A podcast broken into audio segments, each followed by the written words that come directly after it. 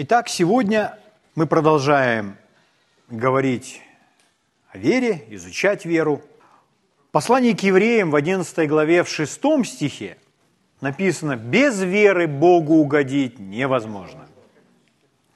Не сказано «трудно Богу угодить без веры». Сказано «невозможно». Вообще невозможно. Слово Божье говорит, что мы спасаемся верой. Слово Божье говорит, что мы ходим верой. Слово Божье говорит, что мы живем верой. Так называется наша церковь, жизнь верой. Праведный своею верою жив будет. Это говорит о том, что вера очень важна. Многие люди в церкви, а в церкви мы все называемся верующие, но, к сожалению, они не знают как и не умеют верить.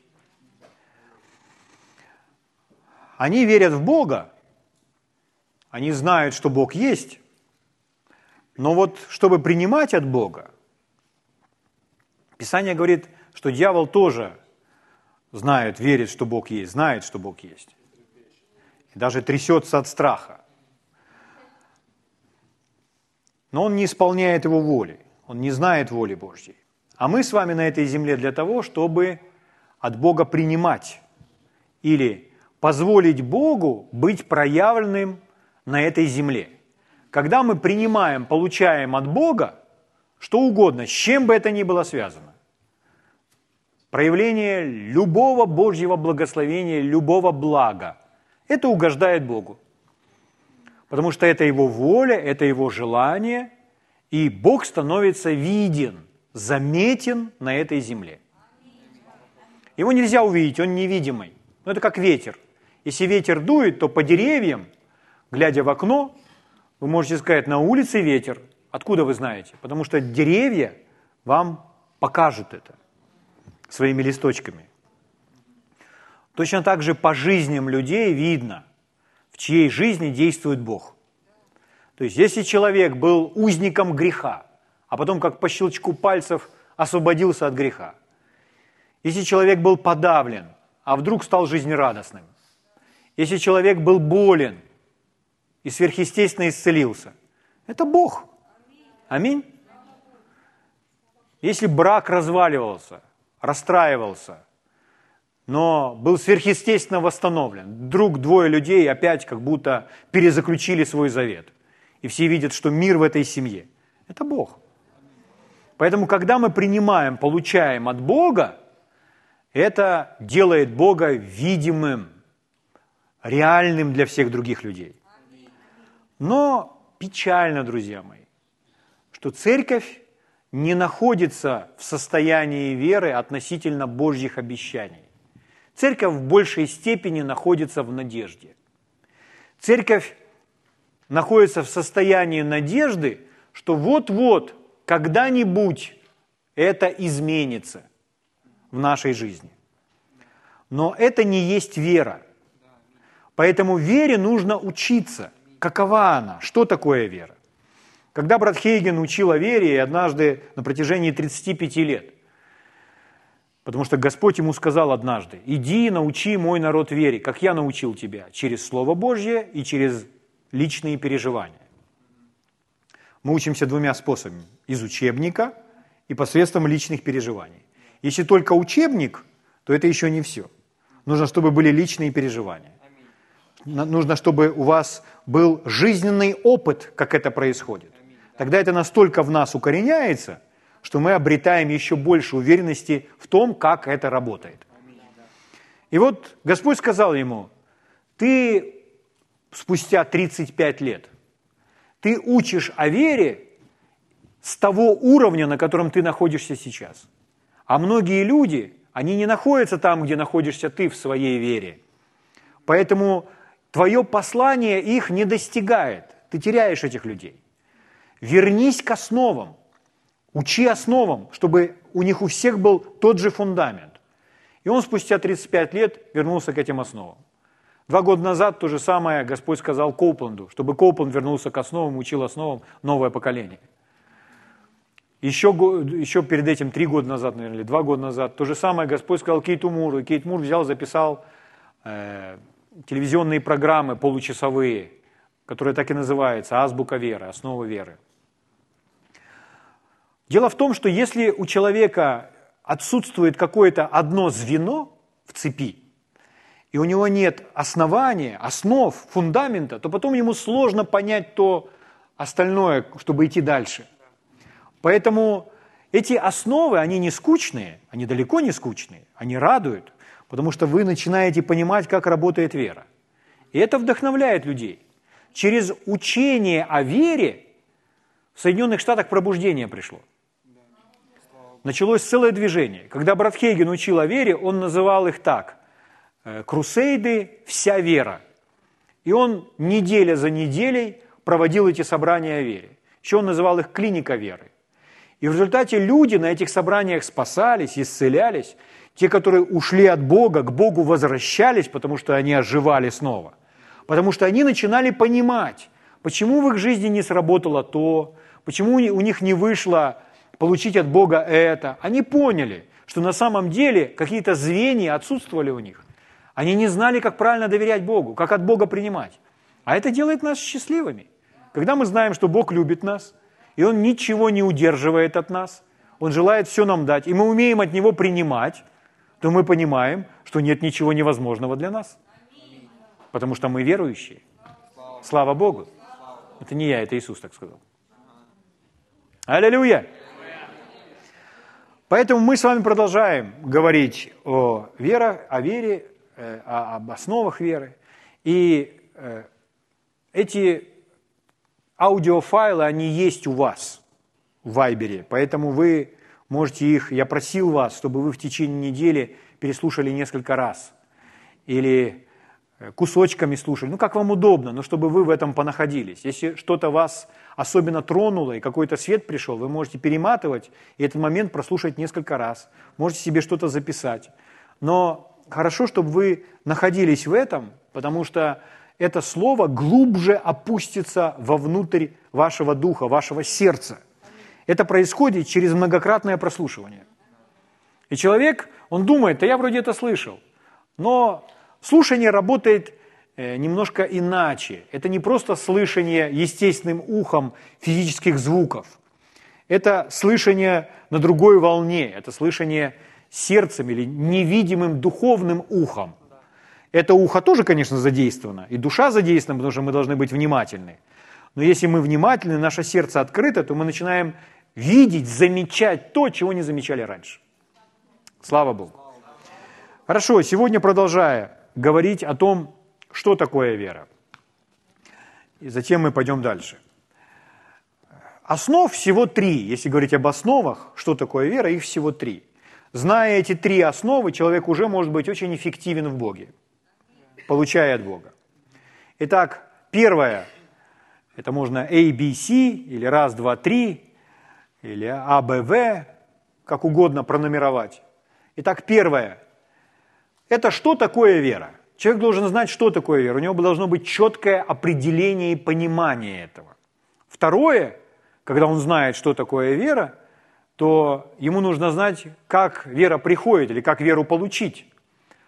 Если провести эту аналогию с деньгами, то когда человек понял, что такое деньги, то первое, что ему захочется, это получить деньги. Когда ребенок понимает, ага, что такое деньги, он понял, что это не просто бумажки, а это деньги, за которые можно что-то приобрести, то он пожелает их получить. И третье – это как использовать веру или как тратить деньги. Обычно, если что касается денег, то люди понимают это в первую очередь. Как их тратить раньше, чем как их получить. Итак, что такое вера, как ее получить и как ее использовать в своей жизни. Слава Богу! Аллилуйя! Так вот, дорогие, мы с вами в первом пункте – это что такое вера. И чтобы понять, что такое вера, то мы взяли определение из Послание к евреям, 11 глава, 1 стих. И я читал вам во многих переводах. Я прочитаю только парочку из них, я не буду читать достаточно много. В нашем синодальном переводе написано, Евреям 11.1. «Вера же есть осуществление ожидаемого, уверенность в невидимом». Этот перевод ему более 100 лет, более 150 лет, он сложно звучит. «Вера же есть осуществление ожидаемого, уверенность в невидимом». В другом переводе «осуществление ожидаемого» звучит как «твердое убеждение в том, на что надеемся». Итак, что такое вера?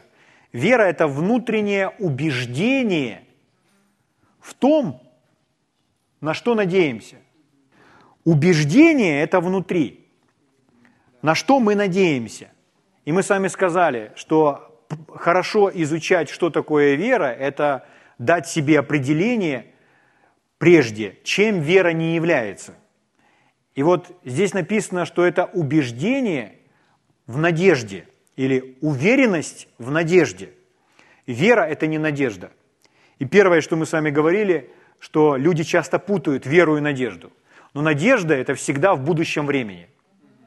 А вера – это настоящее время, вера всегда сейчас. Вера говорит «я имею это», а надежда будет говорить «это когда-то случится, когда-то произойдет». Угу. Поэтому если человек ждет, что это случится, это не вера, потому что вера не ждет, вера обладает этим. То есть если человек еще не понял, что он этим обладает, то он не обрел уверенности. Уверенность будет говорить «у меня это есть». Я этим обладаю. Аминь? Слава Богу.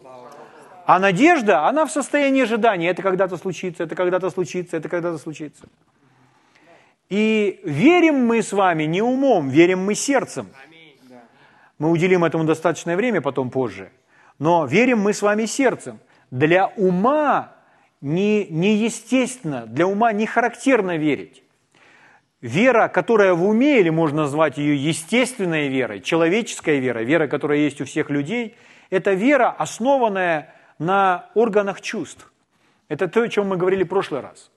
Что если человек говорит, я не поверю, пока не увижу, я не поверю, пока не потрогаю, это в точности, как вел себя Фома. Иисус пришел и назвал его неверующим. Он сказал, не будь неверующим, но верующим. Аминь. Поэтому вера – это в сердце. Вера, она – это убеждение, что мы имеем, мы обладаем этим относительно нашего спасения. Мы не собираемся спастись. Мы считаем себя уже спасенными людьми. Мы говорим, мы спасены. Почему? Потому что мы приняли Иисуса, мы уверовали в Иисуса. Я не пойду в ад. Для меня это случилось, для меня это свершилось. Если человек думает, ну не знаю, может быть, Бог меня спасет. Нет, мы знаем, что Он сделал это на кресте. Он обеспечил все спасение. И все, что нам нужно было принять это, поверить в это. Мы приняли Иисуса, мы поверили в Его спасение, и сегодня мы утверждаем, что спасение было принято нами, оно наше, оно мое, оно у меня есть. Исцеление ничем от этого не отличается. Исцеление было обеспечено на том же самом кресте. Но из-за того, что человек не видит проявления в своем теле, он говорит, я не исцелен. Я не верю. Но эта вера не основывается на том, что в нашем теле. Эта вера основывается на том, что в Библии. Поэтому если мы не видим проявления в своем теле, мы знаем, я не черпаю веру от своих чувств. Слово Божье говорит, что я исцелен. И вера – это уверенность внутри. Она первая. Вначале уверенность внутри, а затем проявление исцеления в теле. А люди хотят так. Вот я приму сначала исцеление, я увижу его в своем теле, а потом я уже в это поверю. Это не значит поверить. Вера как раз – это тот канал, по которому это исцеление и доставляется в наше тело. Но происходит это вначале в сердце. Поэтому это такое внутреннее состояние человека. Внутреннее состояние, когда он через слышание Божьего Слова обретает внутри уверенность, которая доставляет ему покой. и он уже наслаждается только лишь этой уверенностью, потому что эта уверенность для него больший авторитет, чем его чувства. И он понимает, чувства меняются, но я уже имею веру, и эта вера доставит в мою жизнь проявление этого исцеления. Поэтому вера, она ухватывается за нереальность надежды, то, на что мы надеемся. Потому что надежда все равно приходит первой. Надежда важна. Нет надежды, не будет веры. Потому что вера – это осуществление или сущность надежды. Это реальность надежды. Сложные, высокие слова. И порой человек думает, ну как это можно понять? Это когда вы надеетесь на что-то, что что-то случится, а потом это перерастает в реальность внутри вашего сердца, что это уже случилось. И внешне вы вроде бы не видите этого, но внутри вы осознаете, это произошло, это произошло. И вам все говорят, да где же это произошло? Посмотри по сторонам, ничего не произошло. А вы говорите, нет, это случилось. Вот это и есть уверенность. Вот такая уверенность и приносит проявление Божьего обещания или того, что вам было сказано от Бога в жизни. Аминь. Приносит проявление исцеления. Слава Богу. Мы все с вами в этом зале, мы все с вами уже обладаем этой верой. У нас у всех есть вера. У нас у всех есть вера в принятие исцеления. Мы об исцелении слышали столько, вы знаете об этом исцелении. И у вас у всех достаточно веры принять свое исцеление. У всех. А почему же я не принимаю? Потому что вы не действуете правильно так, как учит Слово Божье. Потому что человек не знает, как в этой вере принимать. Он по-прежнему продолжает полагаться на свои ощущения, на свои чувства, но в вере есть сердце. В сердце есть вера. Слава Богу. Итак, вера – это не надежда, это первое. Следующее. Люди путали, и мы говорили об умственном согласии. Иногда человек соглашается умом и думает, что это вера. Нет. Вера – это та уверенность внутри. Это не умственное согласие. Как отличить умственное согласие и веру в сердце? Когда человек говорит, да, я знаю, что Библия говорит так, я знаю, я верю всей Библии, что Библия – это истина. Но для меня сейчас, ну, возможно, когда-то это случится, то это умственное согласие. Вера, она всегда будет говорить, я имею это, я обладаю этим. Этот человек сразу начинает отличаться от всех остальных в церкви.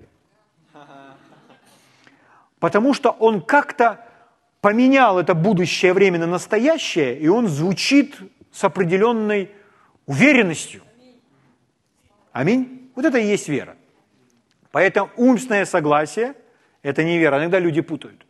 Если человек остается в умственном согласии всю свою жизнь, в его жизни не будет проявления никакой веры. В смысле, никакого проявления Бога. Необходимо, чтобы это была сердечная вера. Библейская вера. Она не от чувств, как мы с вами сказали в прошлый раз. Угу. Я продвигаюсь дальше. Что нам еще необходимо знать о вере? Какова она? Что такое?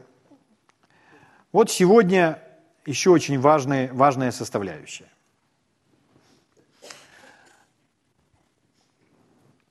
Один из переводов послания к Евреям 11 главы 1 стиха звучит так, что вера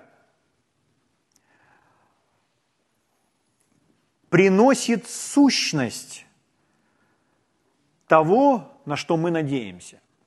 Вера приносит или дает сущность. Вера создает сущность или реальность в сердце того, на что мы надеемся. Надежда этой сущности не дает, не создает. Этой реальности. То есть надежда будет говорить, да, когда-то это там, меня это ожидает, это там, впереди, это в будущем. Но реальность – это то, в чем вы находитесь сейчас. Это то, что для вас реально прямо сейчас. То, что можно потрогать. Аминь.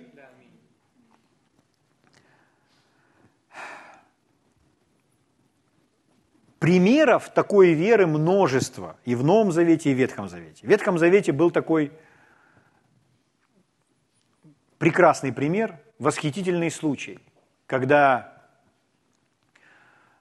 они пришли брать обетованную землю. И Бог использовал свои методы, чтобы они взяли обетованную землю. Для нас это образ. В этом образе можно видеть опять эту формулу, как это все работает. Но Бог им сказал: я даю вам эту землю, вот она ваша, идите возьмите ее.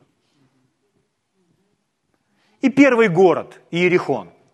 И он сказал: идите и ходите вокруг города кругами, каждый день. Последний день 7 раз вокруг, а потом еще и кричите в конце.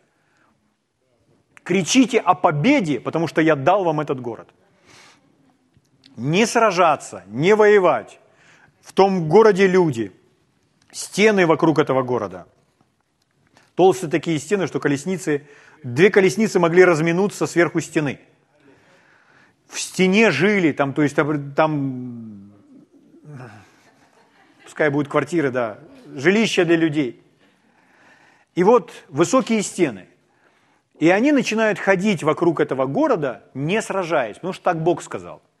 А в последний день они еще и должны были кричать о победе. Когда человеку говоришь: кричи. А он не понимает, чего кричать-то? Поймите, победа всегда кричит. Когда человек получил избавление от какого-то недуга, например, нога не работала, а тут нога заработала, рука не работала, рука заработала, спина не работала, спина заработала. Или чтобы голова не работала, голова заработала. Что бы это ни было, человек не мог ходить, а начал ходить. Что он делает? Он танцует, пляшет, кричит, радуется. Тот человек, который, допустим, 40 лет не ходил, помните там? Что он делает? Он начинает ликовать, торжествовать. Почему? Он счастливый. И те, которые не понимают, не могут себя поставить на его место, они говорят: тише, тише, тише, тише. Веди себя достойно. А он там вокруг этих учеников, он ходил и скакал, хваля Бога. То есть победа, результат, это всегда вызывает в нас радость, восхищение. Поэтому Господь говорит: все, я даю вам этот город. Он ваш, поэтому кричите. Ну, то есть победа, гол. Что они делают? Они ходят 7 раз, и потом все как затрубили, все как закричат. И когда они затрубили, закричали, стены Иерихона раз и обрушились до основания. То есть когда пришло проявление? Когда они начали действовать в вере. Итак, вера, библейская вера, она действует. Как она действует? Она действует так, словно Божье Слово говорит то, что оно говорит. Воспринимая Слово из Библии как истину. То есть, если человек воспринимает Слово Божье как истину, то он действует на основании этого Слова. Вот это и есть вера. Вера, она действует. Сегодня, когда вы будете сидеть, я вам хочу сказать, у вас у всех достаточно веры в принятие исцеления. На протяжении всего собрания действуйте, шевелитесь, смотрите своими глазами, слушайте ушами, шевелите руками, спинами, ногами. Потому что сегодня вы через действие, выражая свою веру, очень легко примите свое исцеление верой. Просто слушая это слово и действуя. Потому что с каждым маленьким шажочком я буду как гвозди забивать, утверждая вас в том, что как мало для этого нужно. Слава Богу! Аллилуйя! Аллилуйя! Если человек желает, чтобы для него что-то произошло, случилось, чтобы Бог сделал это, просто своей пассивной верой, никак ее не выражая, то это не есть та вера, которую мы изучаем. Так это не происходит. Человек должен начать действовать на основании Слова Божьего. Аминь. Вот это я вам привел в пример ветхозаветную историю. Давайте посмотрим новозаветную историю. Хорошо? Евангелие от Луки, давайте откроем 5 главу. Евангелие от Луки, 5 глава. Действия происходили в Капернауме. Капернаум – это тот город, в котором Иисус поселился.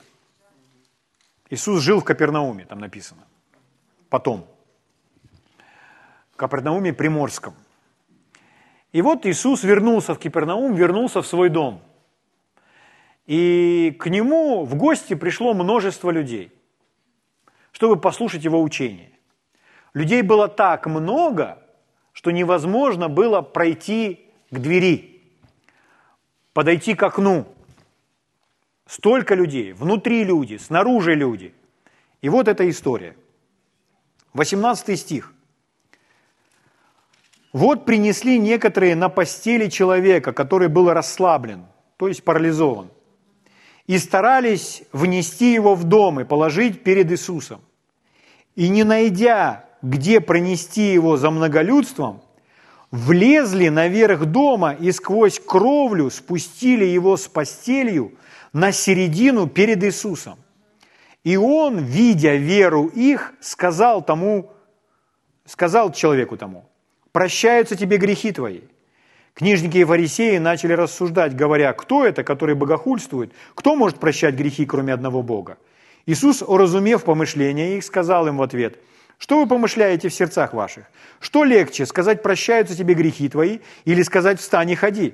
Но чтобы вы знали, что Сын Человеческий имеет власть на земле прощать грехи, сказал он расслабленному или парализованному, тебе говорю, встань, возьми постель твою и иди в дом твой. И он тотчас встал перед ними, взял, на чем лежал, и пошел в дом свой, славя Бога. Аллилуйя. Вот прекрасная история. Если спросить, почему случилось это чудо исцеления? Здесь написано, об Иисусе написано. В 20 стихе, видя веру их.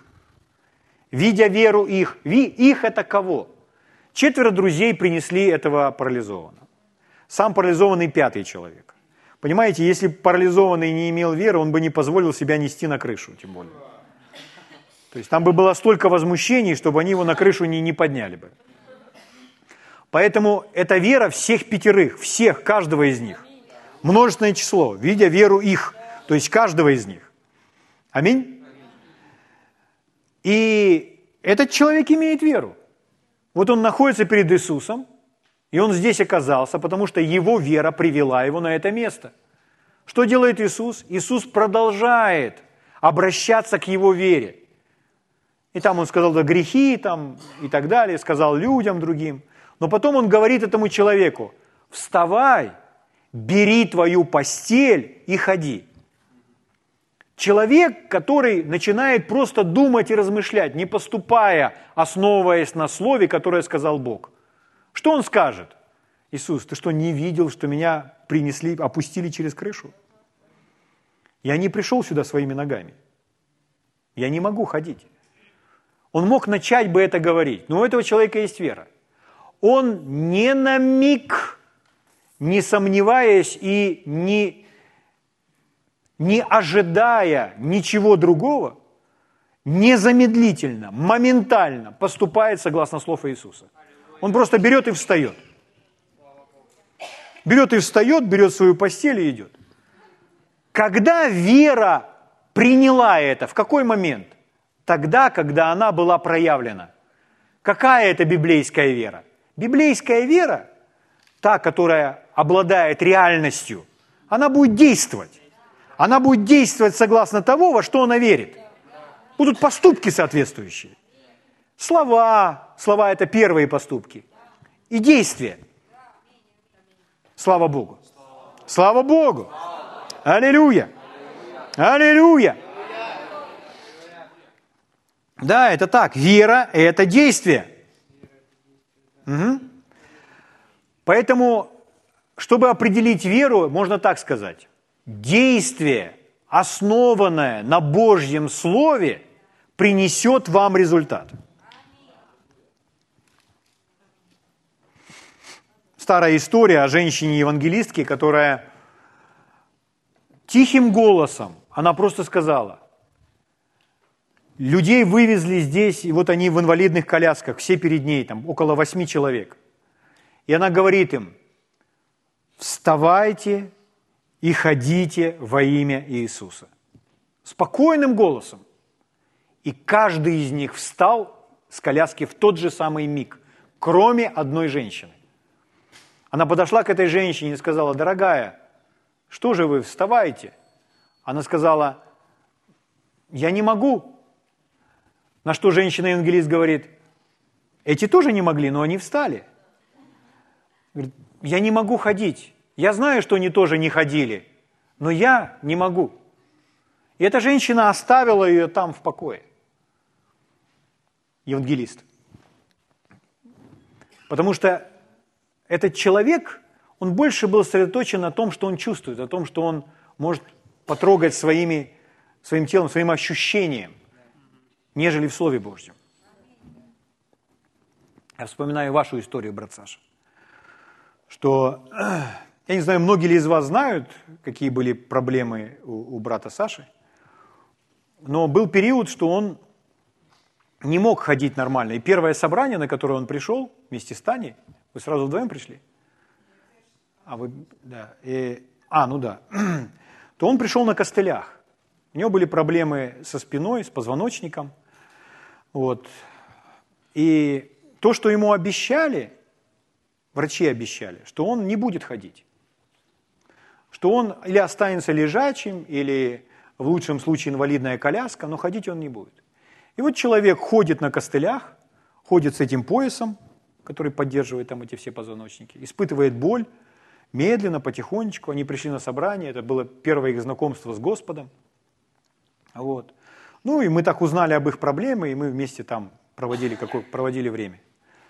И наступил момент, когда он понял, что есть его часть, которую нужно выполнить, потому что он услышал достаточно относительно того, что Иисус является целителем. И можно продолжать слушать, и слушать, и слушать, и слушать, и слушать, и слушать, и по-прежнему оставаться больным. И вот наступил момент, когда он осознал, что если он не будет действовать, не будет делать шаг, то этого не случится. И я помню хорошо, как он делал этот шаг. Он снял этот ремень, который держал его, он оставил костыли. На 4-м этаже это были, на 5-м? На 4-м. И он с 4-го этажа пошел вниз гулять рано утром.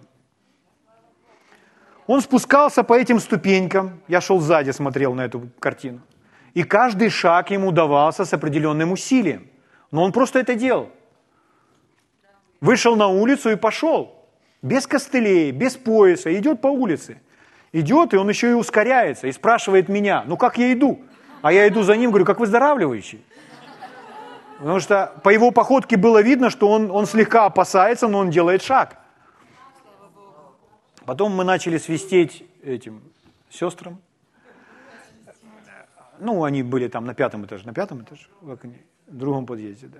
И они с окон начали махать нам руками, что мы уже гуляем без костылей.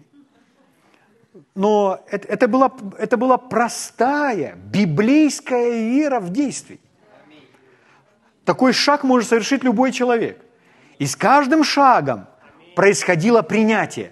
С каждым шагом происходило это восстановление. Сколько лет прошло? 21 год. Вы больше на костылях не ходили, нет? Слава Богу! Действие! Действие! Спасибо, Отец.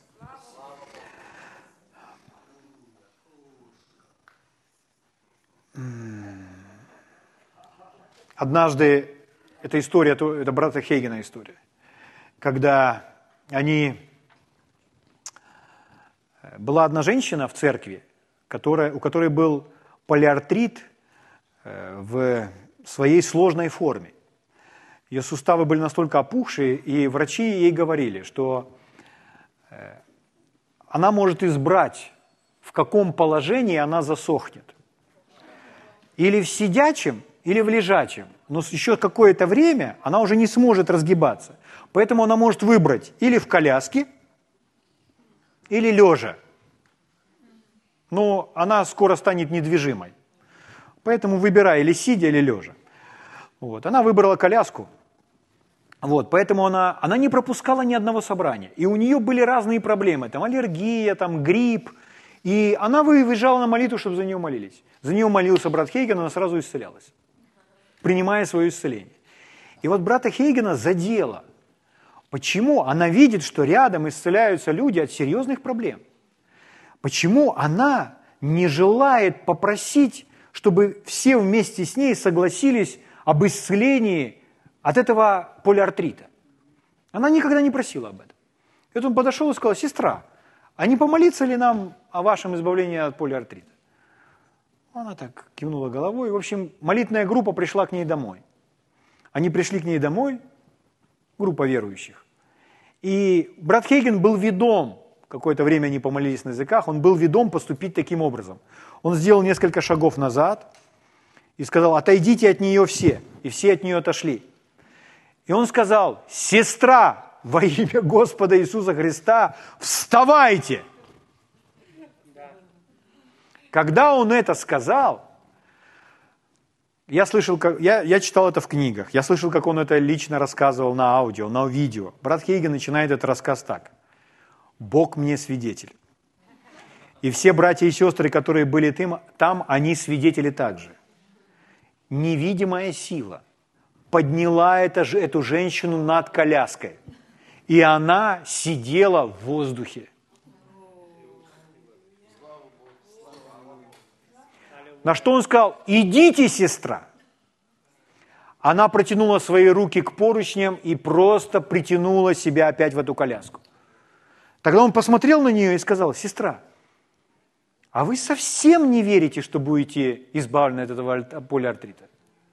Она сказала: нет, не верю. Я верю, что я уйду с этим в свою могилу. Она это произнесла. И дальше он говорит: она так и сделала. Понимаете, друзья мои? Вера – это действие. Вы не можете принять от Бога без действия. Без действия. Без действия. Без действия. Без... Поэтому действуйте.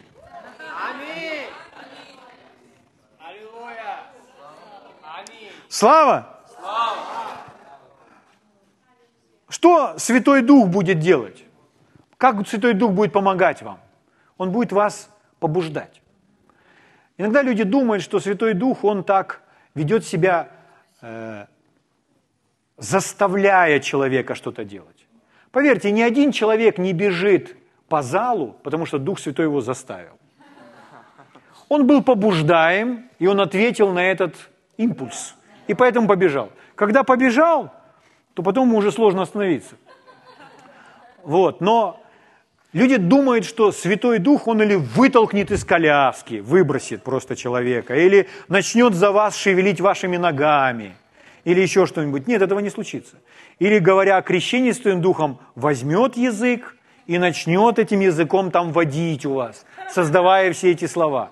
Ну, те люди, которые не приняли крещение Святым Духом, когда мы не приняли, мы так думали. Помните?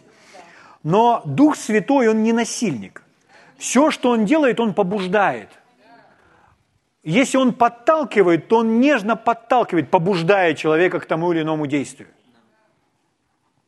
Так одна женщина, которая хотела принять крещение Святым Духом, но проблема ее была как раз в этом, что она не действовала, не поступала на основании этого слова. Я повторю вам этот пример. И она сидела на собрании, и брат Хейгин учила принятие Духа Святого, она выходила вперед, он возложил на нее руки, и она просто стояла под возложениями его рук, подавленной, расстроенной. И когда он возложил руки, он сразу сверхъестественно знал, в чем ее проблема. Но он ничего ей не мог сказать, потому что он знал в своем сердце, что она не готова принять сейчас. И как-то с одного собрания он вышел и увидел, что на парковке она сидит в автомобиле. Она сидела в автомобиле, голова была опущена вниз, и видно было, что она в расстроенном состоянии. То есть женщина расстроена. Он подошел к ней, окно было открыто, он достал свою Библию, перед этим он сказал: «Господь, помоги мне, как ей помочь?» И Господь дал ему стих. Он подошел, взял свою Библию, открыл свою Библию и подал этой женщине. И сказал: прочитайте Деяния 2:4. Деяния апостолов, 2 глава, 4 стих. Она читает. «Исполнились все Духа Святого и начали говорить на иных языках, как Дух давал им провещевать». Он спрашивает ее: кто здесь начал говорить? Она говорит: как кто? Святой Дух. Пожалуйста, прочитайте еще раз. Она перечитывала несколько раз и все время говорила, что говорил Святой Дух. А он просил ее повторить снова и снова. И она читала: «Исполнились все Духа Святого и начали говорить на иных языках, как Дух давал им провещевать». Кто говорит? Дух Святой. После многократного прочитывания она вдруг заметила. Она читает: «Исполнили все Духа Святого и начали...» Так это они начали говорить. Первое, что она сделала, она взяла и вытащила его Библию из обложки, чтобы посмотреть титульный лист, какое издание. Она посмотрела, какое издание. Перевод ли это короля Иакова, как у нее? Она говорит: все эти годы я никогда этого не замечала. На что брат Хейгин ей говорит: вы знаете, это не единственное место Писания. Давайте я вам покажу еще. И он говорит ей: откройте книгу Деяния, 10 главу. Она открывает книгу Деяния, 10 главу. Вы помните, там в доме Корнилия происходит кое-что. Мы будем с вами читать 44 стиха. 44 стих. «Когда Петр еще продолжал эту речь, Дух Святой сошел на всех слушавших Слово». Они слушают Слово, а на них сходит Дух Святой, так как на вас сейчас. 45 стих. «И верующие из обрезанных, пришедшие с Петром, изумились, что дар Святого Духа излился на язычников». Слава Богу. Следующий стих. «Ибо слышали их говорящими языками». Кто говорил языками? Эти люди. Это другое доказательство того, что в этом участвует наш язык, наш речевой аппарат. Люди думают, что это делает Святой Дух за нас. Понимаете? То есть наше участие. Брат Хейген говорит: прочитайте еще одно. Деяния, 19 глава. Деяния, 19 глава. Эта женщина берет, открывает все эти места Писания. Прямо там в машине. 6 стих. «Когда Павел возложил на них руки, не шел на них Дух Святой, и они стали говорить иными языками и пророчествовать». Кто стал говорить иными языками? Они стали говорить иными языками. Вот несколько отрывков, где сказано, что это делали они. На что он сказал: вы знаете, брат Хейгин, все эти годы, если бы меня привели в зал суда, и прямо в зале суда мне бы сказали: свидетельствуй, что ты знаешь из Писаний, кто там начал говорить на иных языках, я бы свидетельствовала и считала бы, что я говорю правду, истину, что это был Святой Дух. Я никогда не видела этого. Дальше он спросил ее: скажите, сестра, позвольте я спрошу вас, когда на вас возлагали руки, скажите, на вас не шел Святой Дух? О да, конечно. Побуждал ли он вас говорить о чем-то? Да, я всячески удерживалась, чтобы не открывать рот.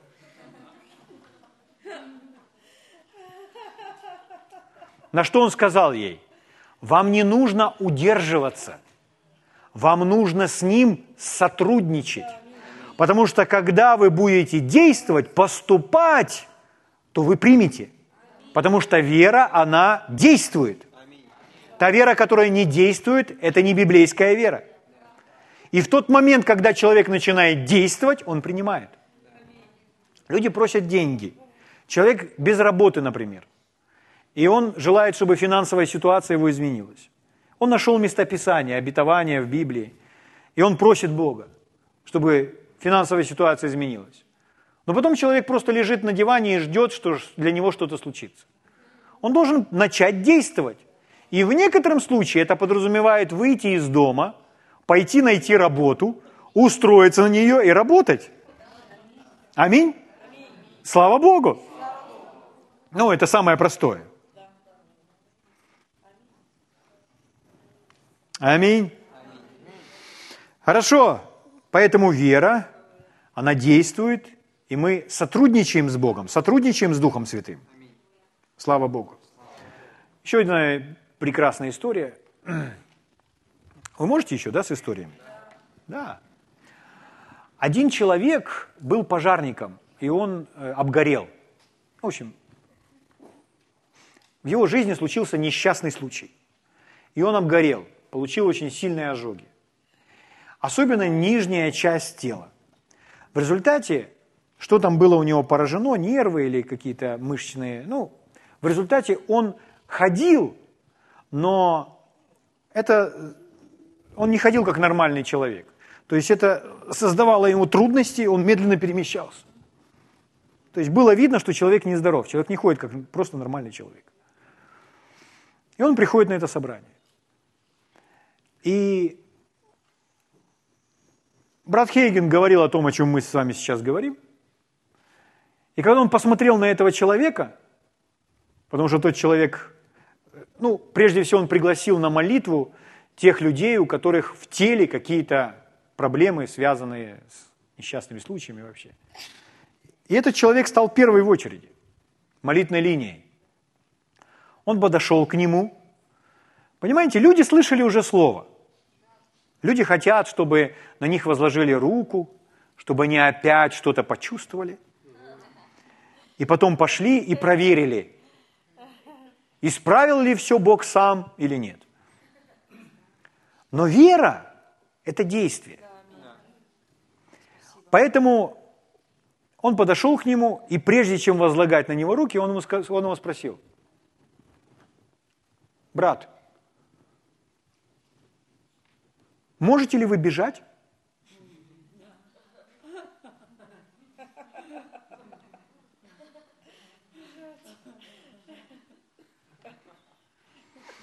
Брат смотрел на него. Он ему сказал: просто то, что я вам хочу сказать от Господа, бегите прямо сейчас.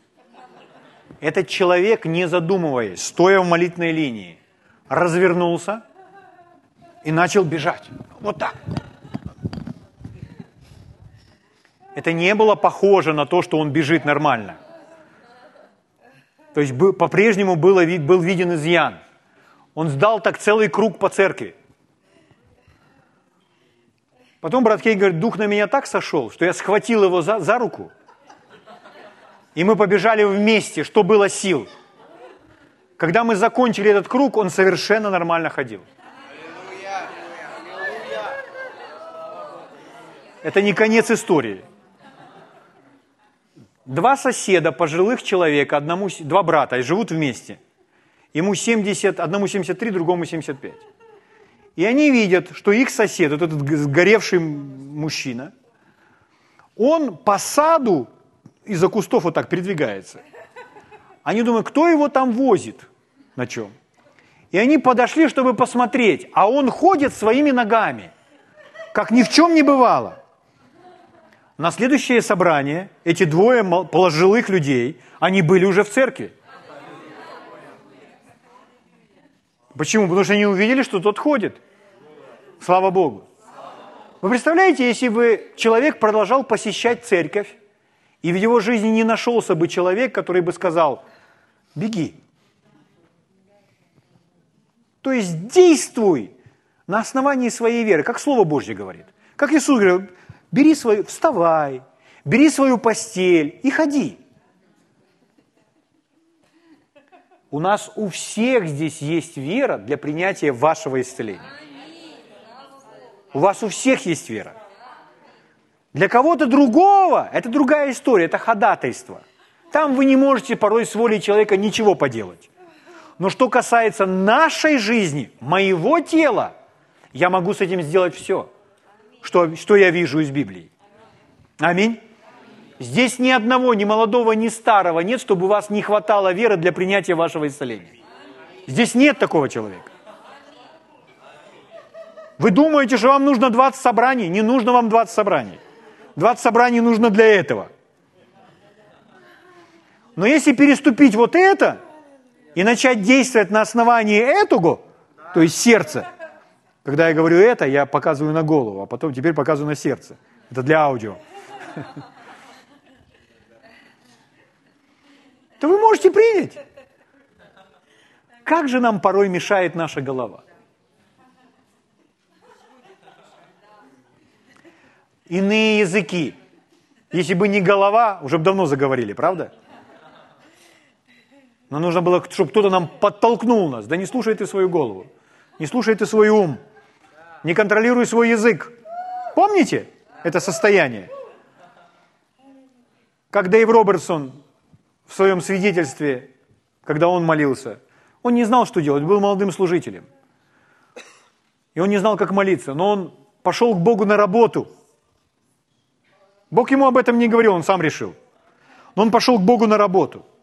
До этого он работал 8 часов на лесопилке, а теперь он 8 часов у Бога будет работать. И он построил себе келью небольшую, и он сказал, я теперь 8 часов буду молиться. И он пообещал Богу, что он 8 часов будет молиться. Представляете? Выдержите 8 часов молитвы. Больше он сказал несколько фраз из ума, все, что мог сказать, посмотрел на часы. Прошло несколько минут. И поэтому начал молиться на иных языках. И он молился на иных языках 1 час, 2 час, потом бум, колокол там на лесопилке. Перерыв у них. Он был, только 10 часов? Прошло всего 2 часа? И вообще он молился, так и молился. В результате он заставлял себя как только мог. По 8 часов в день на иных языках. По 8 часов в день на иных языках. Через 2 месяца к нему пришла одна женщина, служительница, постучала к нему и сказала, брат Робертсон, ты по-прежнему молишься? Он говорит, да, молюсь. Ты верен своему посвящению? Верен. И она спрашивает, перемены какие-то есть?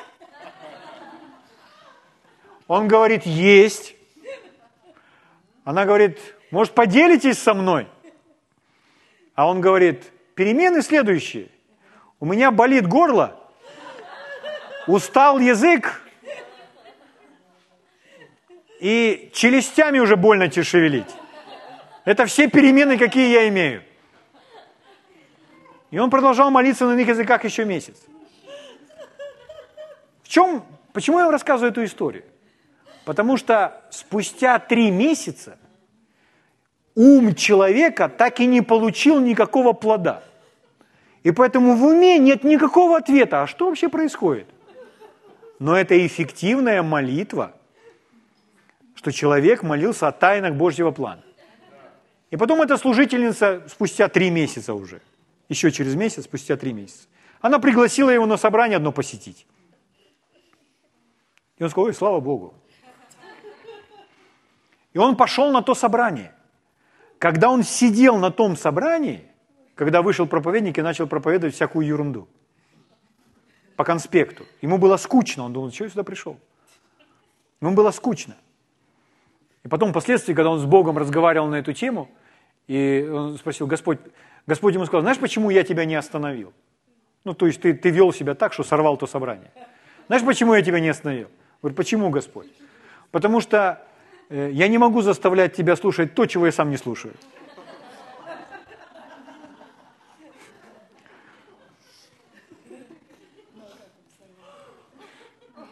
Он сидит и вдруг поворачивает голову и видит в воздухе рентгеновский снимок. У него было такое впечатление, что все видят этот рентгеновский снимок в воздухе. Этот рентгеновский снимок колени и тазобедренного сустава рядом сидящей женщины. Он говорит, женщина, у вас проблемы с тазобедренным суставом? Он говорит, да. Позвольте, я помолюсь за вас. И в той церкви никто не говорил на иных языках, никто громко не молился. Она думала, что он просто сложит так руки и скажет: «Благослови Господь сестру». И она сказала: «Да, помолитесь». На что он встал на колени прямо там между рядами, залез под стул, взял ее за ноги, обе ноги. Когда он взял за ноги, поднимает одну ногу, а другая нога, короче, первая на 15 сантиметров. То есть у человека серьезная проблема, человек не может ходить. Она пришла на костылях, но он просто этого не видел, потому что она пришла раньше, и костыли поставили там. Он не видел, что у нее проблемы, что у нее разные ноги. Он взял ее за ноги и начал молиться. Когда он начал молиться, ему потом рассказали. Он просто закрыл глаза и молился какое-то время. Боялся открыть глаза. А ему сразу сказали, когда он взял ее за ноги и начал молиться, то все услышали хруст. И нога сразу стала на место. А он продолжает молиться на иных языках, не видит этого. Ум по-прежнему без плода.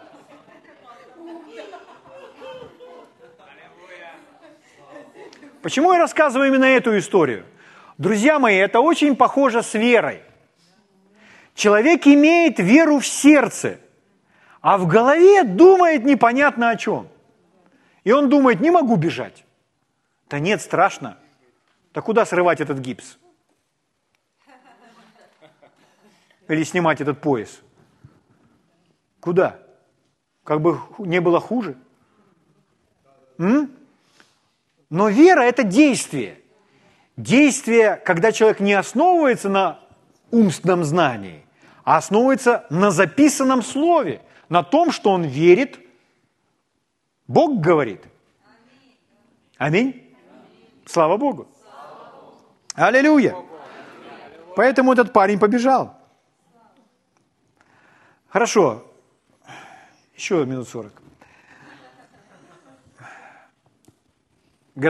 Брат Хейгин говорит: в видении однажды Господь Иисус дал мне точное определение веры, исправляя меня. Это тот случай, когда он молился за больного и сказал нечистому духу: выходи, а потом сказал: попробуйте наклониться, если сможете, и проявил свое неверие. И он увидел Иисуса, который здесь оказался рядом.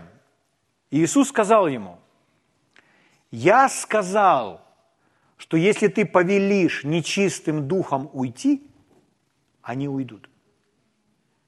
Аминь? На что брат Хейгин сказал: «Я повелел, но он не ушел». И Иисус говорил ему это трижды. Четвертый раз молния блеснула в глазах Иисуса. И он строгим голосом сказал: «Я сказал, что если ты повелишь нечистым духом уйти, то они уйдут». И то, что Иисус ему там сказал, он ему сказал следующее, что вера – это действие, основанное на словах, которые мы получили от Бога. Если Бог сказал, что это так, то значит это истина. Поэтому простое определение веры, которое дал Иисус брату Хейгину. Если ты веришь, ты будешь действовать. Если ты веришь, ты будешь действовать. Если не действуешь, значит проверь, веришь ли ты. Аминь. Слава Богу.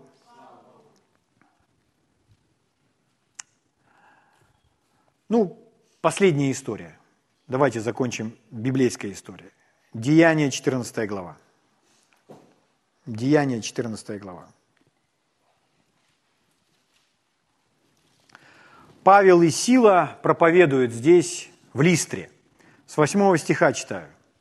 Деяния, 14 глава, с 8 стиха. «В Листре некоторый муж, не владевший ногами, сидел, будучи хром, от чрева матери своей, и никогда не ходил в своей жизни. Он слушал говорившего Павла, который, взглянув на него, и увидел, что он имеет веру для получения исцеления». Сколько времени было дано этому человеку, чтобы получить веру для получения исцеления? Здесь написано, что он слушал говорившего Павла. То есть он был на собрании апостола Павла. И Павел проповедовал не обязательно об исцелении, но он касался вопроса исцеления. Цитируя места Писания, Он взял на себя наши немощи и понес наши болезни. Что Иисус избавил нас. То, о чем мы проповедуем сегодня. У Павла было это откровение. Мы видим это из его посланий. Аминь. Павел видит, что этот человек внимательно слушает. Вы все внимательно слушаете. У вас у всех есть эта вера. Аминь. У каждого. Да. Он слушал говорившего Павла, который взглянул на него, увидел, что он имеет веру для получения исцеления. 10 стих. Сказал громким голосом. Павел достаточно громко говорит. Тебе говорю во имя Господа Иисуса Христа, стань на ноги твои прямо. И он тотчас вскочил и стал ходить. Религиозное представление начнет думать, что Дух Святой поднял его. Но здесь не написано, что это сделал Святой Дух. Здесь написано, что человек имеет веру. Павел повелевает во имя Иисуса. И этот человек, написано, вскочил. Это его решение. Это его действие. Кто верит, тот действует. Это его часть. А дальше проявляется Бог. Поэтому если верующий человек начинает действовать, он переживет свое чудо. Когда? В тот же самый миг. В течение минуты, второй, третий. В течение часа будет становиться легче и легче. В течение суток. И на следующее утро проблемы больше нет. Или в тот же самый миг, или к обеду. Но пока он действует, он в состоянии принятия. И Бог будет проявляться. Слава Богу! Слава Богу! Вера – это действие. Вера действует. Это очень важно. Слава Богу. Это библейская вера. Почему люди не принимают? Они действуют на основании того, что они видят и чувствуют. На основании страхов. Они в состоянии ожидания, они ждут, когда же они это почувствуют, когда же это уже проявится в их теле.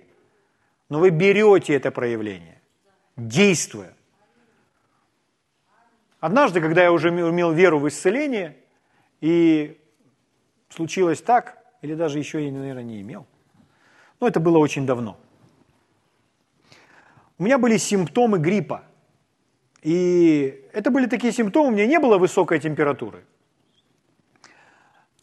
Ну, около 38, там, 37, даже 38 не было, 37 с чем-то.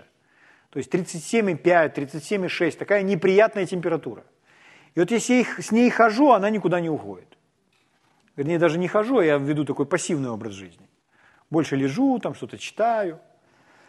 И я выпил какую-то таблетку, одну, другую. Да, это я еще не знал. Это еще было до книг брата Хейгина. И это продолжалось на протяжении целой недели. И, наконец, это мне просто надоело. И я сказал: Господь, все, я пошел. Я оделся, это была зима. И я просто пошел, оделся и пошел интенсивно гулять по городу вечером. Пока я гулял и пока я ходил, эта проблема полностью исчезла. Слава Богу. Когда человек фокусируется на болезни, она как будто будет увеличиваться и расти. Нам не нужно фокусироваться на болезни. Нам не нужно фокусироваться на симптомы. Давайте вернемся к предыдущему шагу. Авраам... Почему он не ослабел в вере?